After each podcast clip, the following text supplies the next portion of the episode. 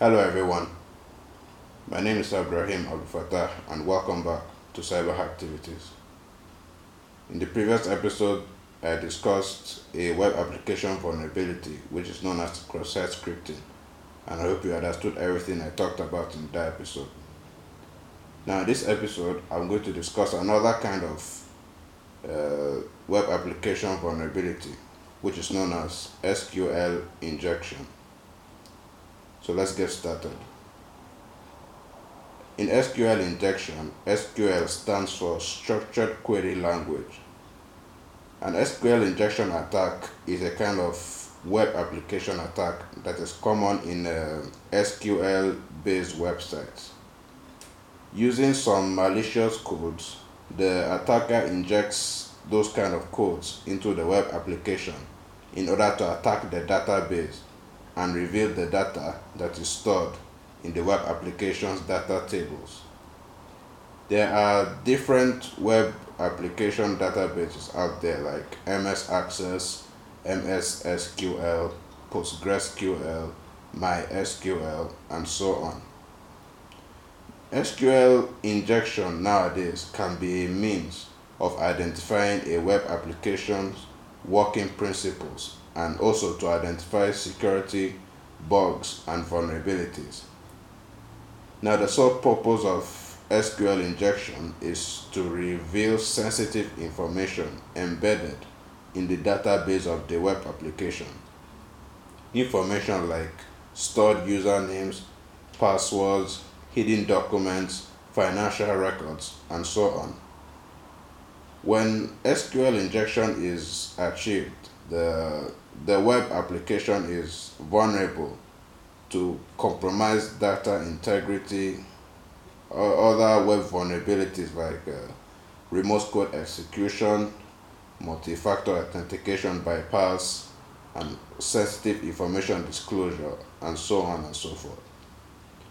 For an attacker to attack a web application with SQL injection, he first needs to gather information about the website, which is his target, and find SQL based vulnerabilities. After that, he launches an SQL injection attack when he, and when he gains access to the web application's database, he gathers more information by enumerating the database. Now, SQL injection comes in three basic types. We have error based, SQL injection. Now, as the name implies, error based, this kind of SQL injection depends on error messages from the database as a means for the attacker to collect information about it. Some of these errors can even show the type of database that is being used. We also have another type called union based.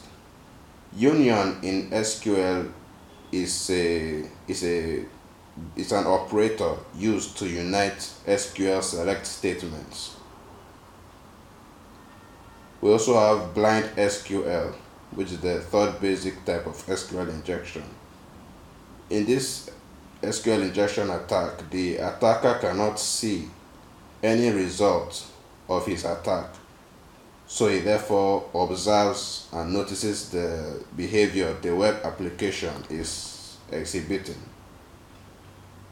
So how can you protect your website from web application from web application vulnerability like SQL injection?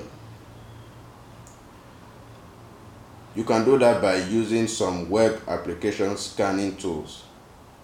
The, the most common one used nowadays is SQL Map.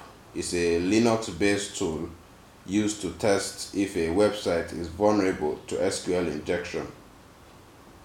Another way to do it is validating all the inputs made on the web application.